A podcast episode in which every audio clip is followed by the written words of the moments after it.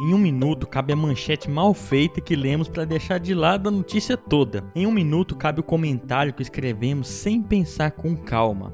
Em menos de um minuto cabe aquela frase feita, o argumento pouco embasado que usamos simplesmente para não admitirmos que estamos errados. Em menos de um minuto cabe sermos enganados por algum produto mágico e milagroso que usa de termos científicos, mas que nunca sequer foi investigado. Em questão de segundos, às vezes desconfiamos de bons professores e cientistas e acreditamos em quem simplesmente repete aquilo que concordamos. E o que, que não cabe em um minuto?